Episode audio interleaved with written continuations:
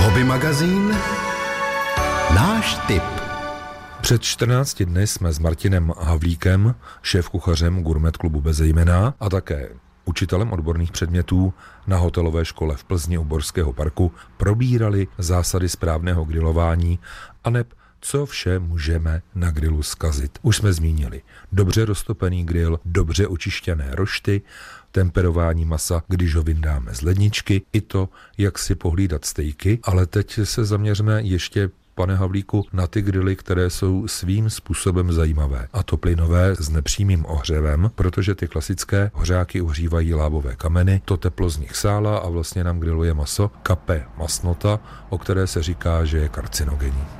Je to tak, při tom hoření těch tuků tam vznikají dechtové kyseliny podobné cigaretovému kouři a to není to, co bychom potřebovali jíst. Ta nepřímá metoda grilování, kdy vlastně ten oheň není přímo pod tím masem, ale třeba z boku, nebo je ta teplota zprostředkovaná přes nějaký kov, nebo jak říkáte kameny, je výhodná právě v tom, že to teplo je takové šetrnější, že tam nedochází k tomu přímého hoření a v podstatě je to grilování zdravější. Nevýhodou je, že ty grily bývají malinko pomalejší, to znamená, je potřeba počítat s tím, že to maso bude delší dobu trvat, může toho tam dát menší množství najednou a je potřeba opravdu si hlídat ten začátek, aby se maso dobře zatáhlo. Jakmile se nezatáhne na začátku, může pustit šťávu, vyschne, nebude to dobré. Takže když hm, plynovými hořáky zatopím pod nějakými lávovými kamínky, které mi zprostředkují to teplo na grilování, je to špatně, ale když je ohřeju ze strany, je to dobře? Jde o to, aby nechytl ten olej nebo ten tuk, aby z toho nešel ten tmavý kouř. Takže když to bude bíle kouřit, je to v pořádku. Je to zelená energie. Lepší varianta než černý kouř, než dechtový. Výborně, takže máme to nepřímé grilování, ty grily se prodávají, ony jsou i grily peletkové, tam se vlastně jedná také o nepřímé grilování a tam to vlastně z toho masa může úplně téci, protože grilujeme úplně jiným způsobem, nahříváme to prostředí. Je to tak, ty grily jsou zařízené na okapávání té šťávy. Je to vlastně metoda barbecue, kdy se pečou velké kusy masa delší dobu. Vlastně se to grilluje a udí zároveň. Velmi zajímavá úprava. Dá se tak upravit i maso, které jakoby na grilování klasické naše není, že hovězí přední nebo vepřová pleck, zkrátka tuší kusy, ale trvá to 4-6 hodin delší dobu. Když chceme grilovat maso, většinou ho nakládáme do nějaké marinády. To proto, aby skřehlo. Moje zkušenost je ta, že asi nejlepší marináda je dobrý olej, nasekat do něj pár bylinek, vetřít to do masa a nechat odpočinout. Ale když přijdu do jakéhokoliv obchodu, tak vidím regál plný marinád. Co je lepší?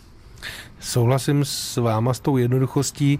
Když máte dobrou surovinu, kvalitní maso, není zas tak potřeba ho přechucovat, překombinovat ty chuti. Sám opravdu mám raději jednoduché chutě na vepřové hořčici, na hovězí olej, na drůbež třeba pár kapek citronu, nebo tam hodně pomáhá tomu skřehčení.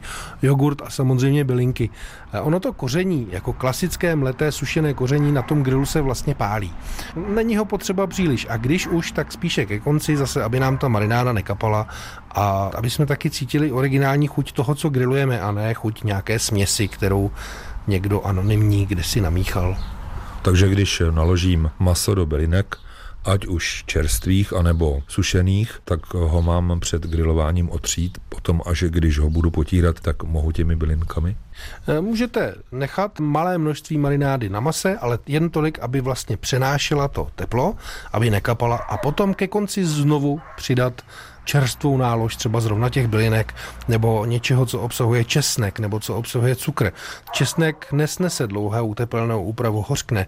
Bylinky to samé a cukr karamelizuje, lepí se na grill, pálí se a to zase prostě překáží. Až když otočíme ten steak, tak ho dáme na opečenou stranu a mezi tím se udělá ta druhá.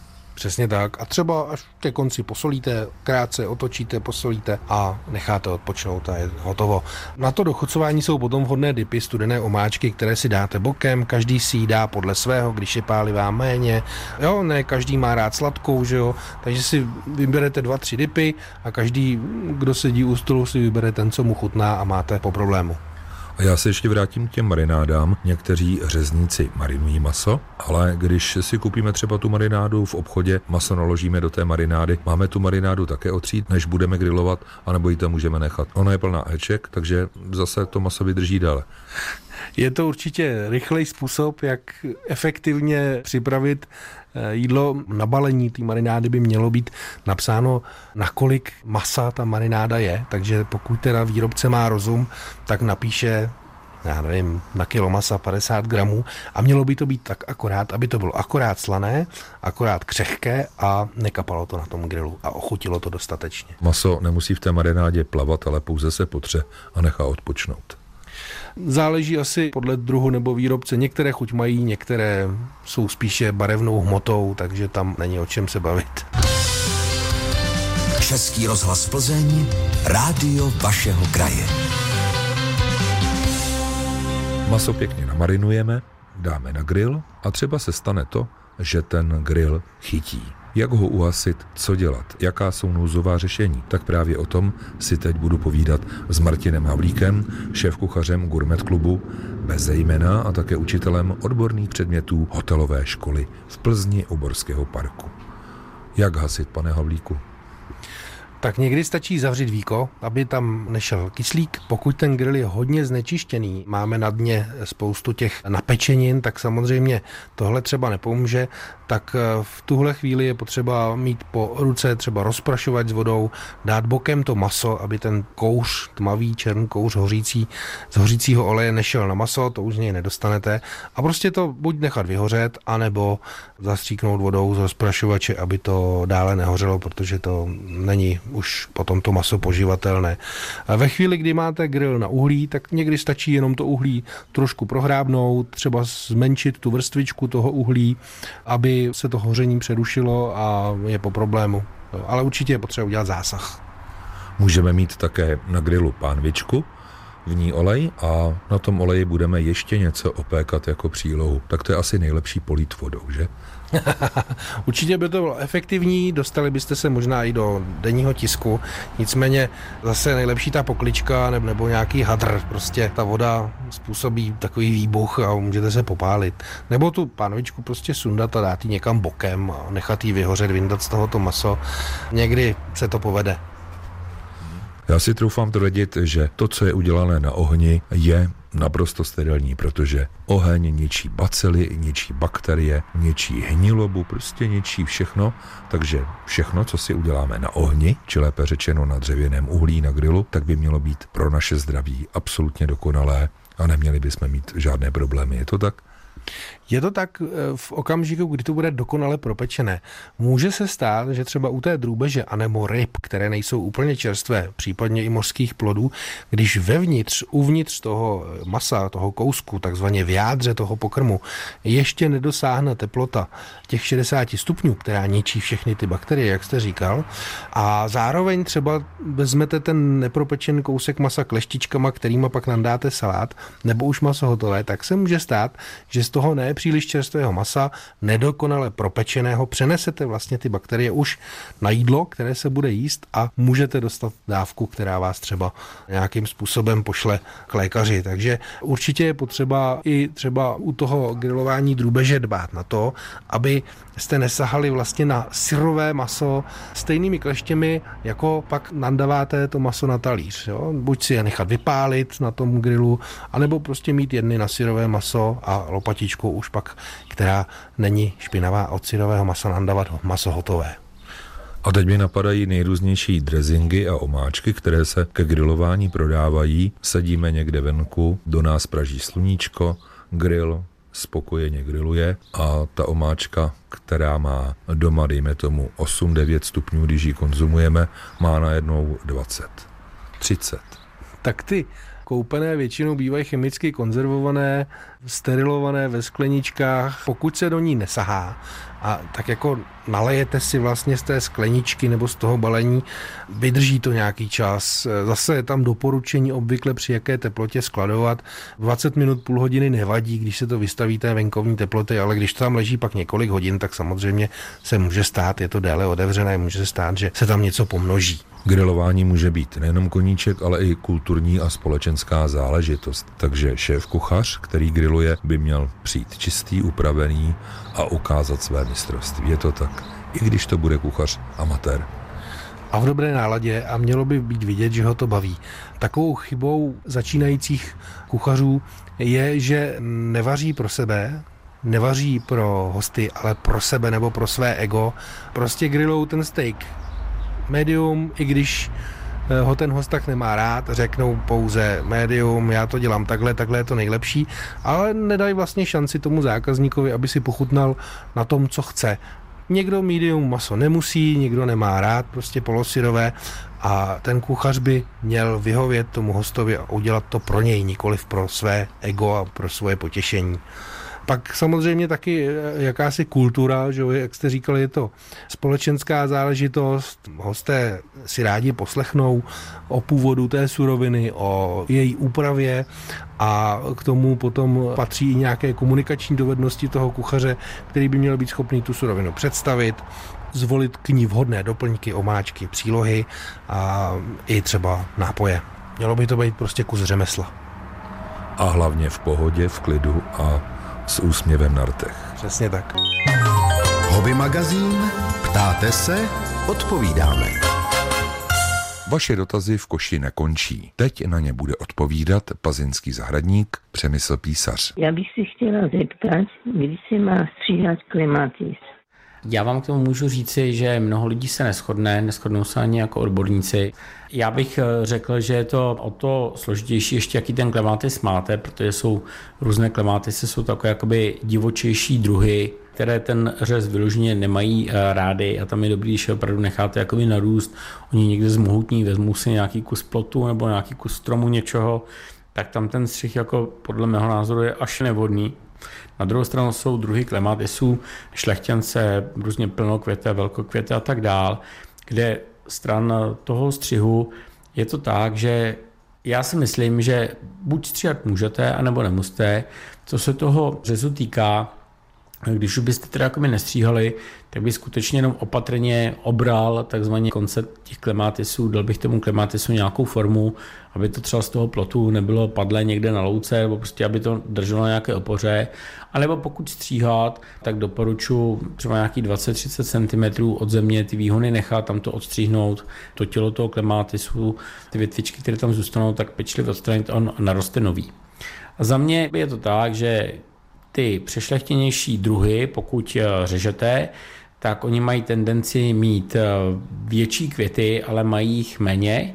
Když se neřežou, tak těch květů bývá zase výrazně víc, ale jsou o něco trošičku menší. Takže polemika nad tím, jestli stříhat, nestříhat, eh, asi bychom to tady mohli rozebírat z více do úhlů. Já třeba osobně svůj klimatis nestříhám, protože se mi líbí, jak je mohutný, ale zase třeba můj děda z baby, tak pravidelně klimaty stříhali a pravda, každý rok narostl a měl nové výhony až 3 metry a krásně kvetl a taky to mělo něco do sebe. Takže jako rozhodnutí je spíš na vás. Za mě ty divočejší, méně přešlechtěné druhy klematisu bych nestříhal. U těch ostatních eh, ten střih můžete jakoby zvážit. A kdy stříhat? Na jaře nebo na podzim? Je to vždycky v předjaří, než se ten klematis probudí, třeba nějaký únor, začátek března, něco takového. A ještě suvka, jsou druhy klematisů, které jsou stále zelené a ty se prosím vás nestříhají. Ale to bude asi výjimka, to bude mít asi málo který posluchač. A kdyby náhodou, tak ty stále zelené se nestříhají. Dobrý den, tady Hanova. Já jsem se chtěla zeptat. Mám datlovník eh, na výšku už asi metra půl, ale loni mi začaly na listech takový bílý jakoby tečky. Když to stáhnu nechtem, tak je to jakoby prach nebo něco. Ale ten list vždycky potom uschne. Dělám něco špatně, nepřelívám, já nevím. Datlovník roste, má listy tam připravený nový, jako už zase pět nových, ale tady to mě právě nějak zaráží, že už je zase další list jakoby chycený tím bílým. Děkuji moc za odpověď. Paní posluchačko, ten škůdce, který tam máte, tak je některý eh, ze škůdců ze skupiny červců, typičtí škůdci pro pokojové rostliny a ono se jim celkem u nás daří a to zejména proto, že uvnitř eh, obýváku nebo tam, kde máte tu dadlovou palmu, vlastně neprší. Tyto škůdci nemají eh, rádi vlhko. Projevuje se to tak, že jsou to takový zhruba 3 až 4 mm, někdy můžou být i menší a různě v koloních takový jako broučci který mají na sobě takový ochranný jako voskový povlak. Někdy to může vypadat jako, že ta rostlina plesniví, ale když to prostě rozmáčknete, tak víte, že jste rozmáčkli něco, třeba jako přirovnal bych tomu šici nebo něčemu takovému. A tyhle ty škůdci tak se na tu rostlinu přisají a potom vlastně z toho listu nebo z těch pletiv odsávají ty rostlinné šťávy a když je to napadení velké, tak tu rostlinu dokážou zahubit. Buď celý list nebo tu rostlinu celkem rychle se množí, že tam jako jeden jedinec samička dokáže za rok vyprodukovat zhruba 300 vajíček. Teď si vemte, jak se to jakoby množí geometrickou řadou, takže je to celkem jako nepřátel té rostliny. Co s tím? Za prvé, škůdci pokojových rostlin obvykle nemají rádi, když je vlhko. Doporučuji, pokud můžete, tak ty pokojové rostlinky prostě na leto vyndat ven, pozor na to, abyste něco, co bylo jako ve stínu nebo v bytě prostě celý rok, nehodili prostě na plné sluníčko. To by nedopadlo dobře. Jo? Představte si, že jste celý rok prostě navlečený ve svetru a pak bude pražit slunce, by 35 a vy se budete slunit bez jakéhokoliv opalovacího krému a tak dále, tak víte, jak by to dopadlo. To znamená, ty rostliny, když letníte a dáváte je ven, tak eh, vlastně i ten přechod na to slunce a pokud možno přímé slunce vůbec, tak by měl být jako postupný. Zalévat, kropit nějakou prostě hadicí, nebude se jim to líbit. Pokud nemáte tu možnost, prostě nějaká vana, sprcha, něco takového, mechanické odstranění toho škuce, a jinak tady je jakoby celkem dobré na tyhle ty škůdce, ať už je to prostě cokoliv, co jakoby saje, nebo likviduje tu rostlinu tak, že prostě ožírá to kořínky, saje to listy nebo cokoliv. Jo? To nejsou jenom ty červci, to jsou třeba svilušky, třásněnky, smutnice a můžeme pokračovat tak jsou eh, dobré takové tyčinky, které k té rostlině napícháte a ono to uvolní látky, které ta rostlina do sebe nasaje. Té rostlině to nic nedělá, ale takovýhle škůdce, když té rostliny potom saje, tak si lokne tady toho lektvaru a bude po něm. Těmhle těma tyčinkama celkem jakoby slušně versus já vím třeba nějaká mechanická akce, to znamená nějaká sprcha, otření toho listu nějakým vlhkým hadříkem, něčím takovým, tak tohle, když jako opakovaně provedete, tak byste tu rostlinu měla vylečit. Český rozhlas Plzeň, rádio vašeho kraje. Připravena je druhá várka dotazů, na které odpovídá zahradník Přemysl Písař. Dobrý den, používám dusíkatý vápno a zdá se mi, že ubývají žížaly v půdě. Je to možný? Jinak je to Jiří. Pane Jiří, tam je to úplně jednoduché, to se vám opravdu nezdá, protože dusíkaté vápno funguje tak, že vy ho do té půdy zarijete někdy v předjaří, pak tu půdu namokříte, prolejete a pak přesto ideálně hodíte nějakou plachtu, něco prostě neprodyšného. A dusíkaté vápno, abych to připodobnil, kdysi se svařovalo v našich dílnách acetylenem, který se vlastně vyráběl tak, že se vzal karbid, hodil se do vody, vzniknul acetylen a tak dále. No, to dusíkatý vápno funguje v podstatě téměř podobně. Při použití toho dusíkatého vápna, tak eh, tam vzniká jedovatý plyn, který opravdu otráví všechno živé. Zničí ty choroboplodné zárodky, škůdce, prostě všechno, co v té půdě je a teda tím pádem i ty žížaly. Takže při použití dusíkatého vápna se vám opravdu nezdá, že vám ubývají žížaly, čímž nechci říct, že použití dusíkatého vápna je špatné, jako dezinfekce půdy za mě OK, předjaří určitě v pořádku, nicméně rozhodně bych eh, takto nedezinfikoval každý rok, protože vlastně i pozůstatek té reakce, to zná to vápno, které nám zůstává v té půdě, tak nám do jisté míry kazí schopnost té půdy jímat živiny. Když to řeknu velmi zjednodušeně, živiny jsou v půdě vázané v takzvaném koloidním roztoku. Představte si nějakou úplně mikročástičku dílu, která kolem sebe má obal z vody, když to opravdu jako velmi zjednoduším, a v tom jsou přivázané nebo uvázané některé živiny, které nejsou volné, pro ty rostliny nejsou použitelné. Oni se čas od času uvolní, čas od času tam do toho přibudou nějaký nový, prostě se tak jako vyměňují.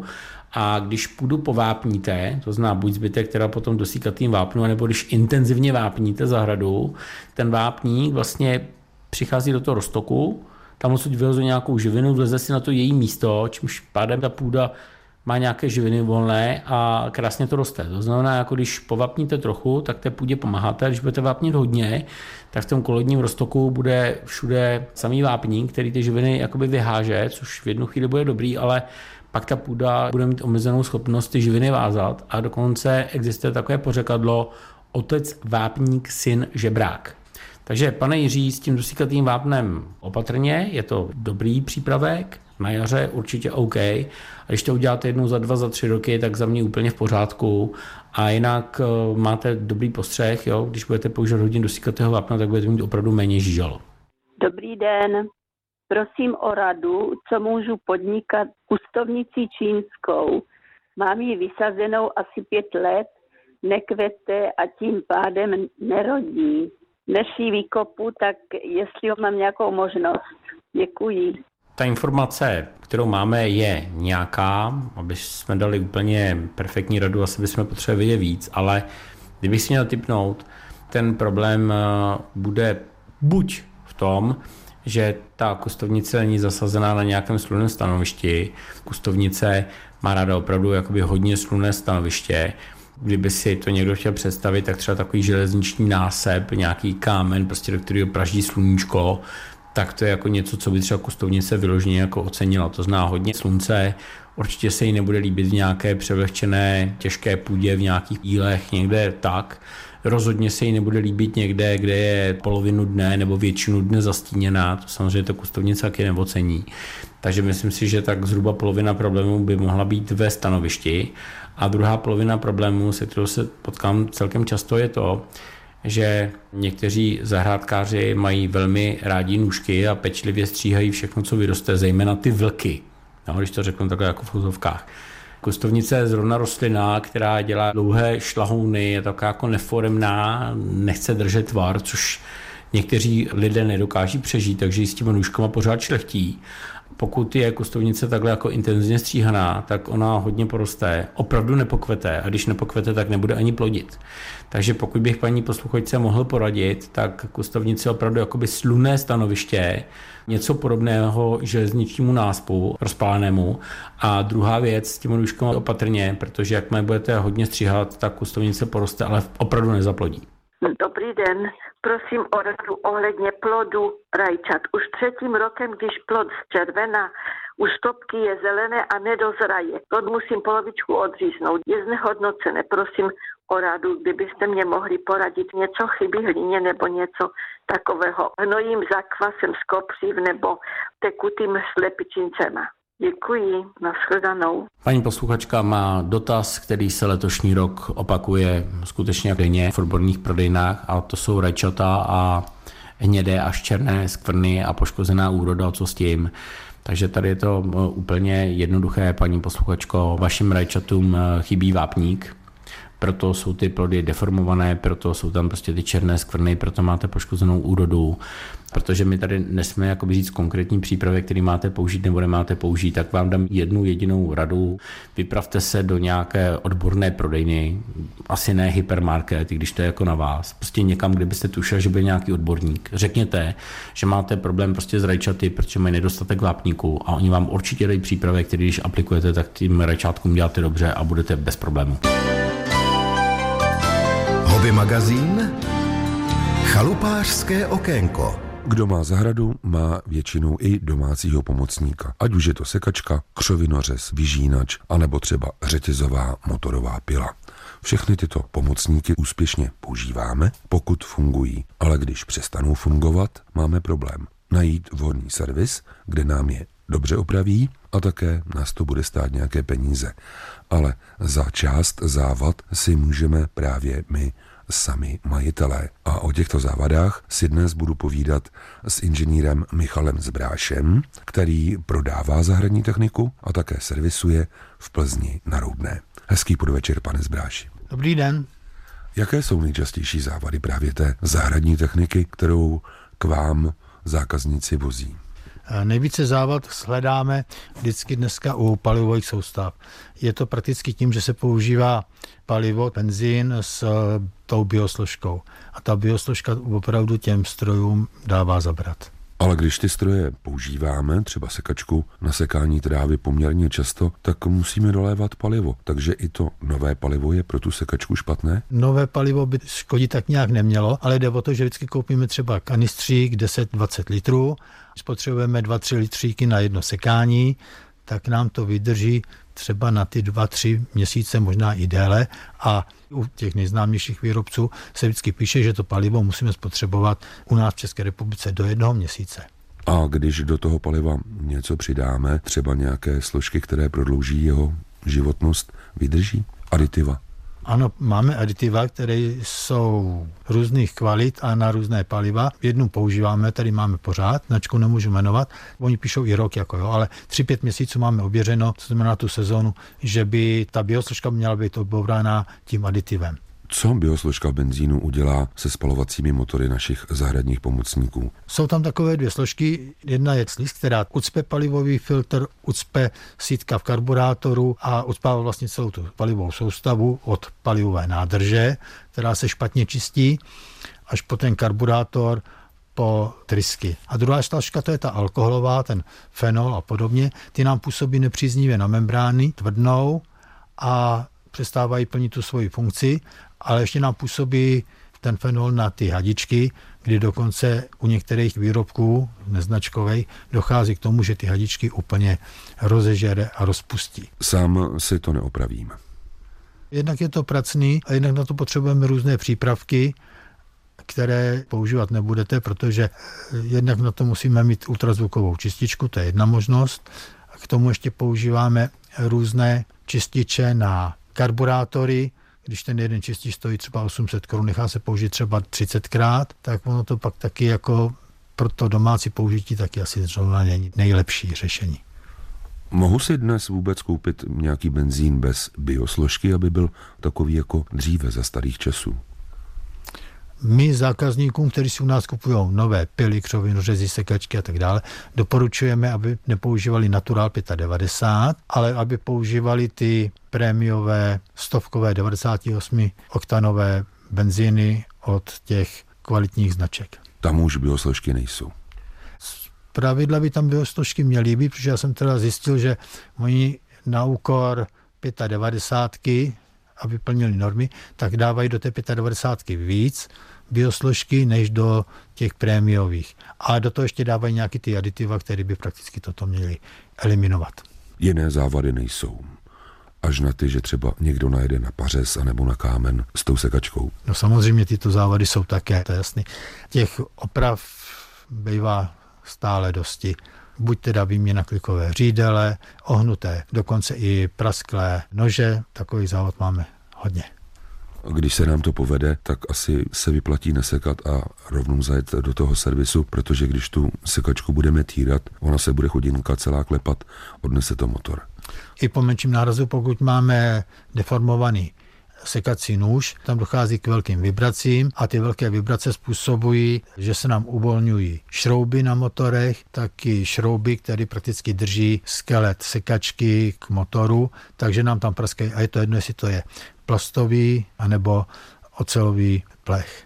Kdo má komín, má dnes vyhráno, zvláště když má nějaká kvalitní kamna, nejlépe krbová, a má možnost si přichystat dříví na zimu.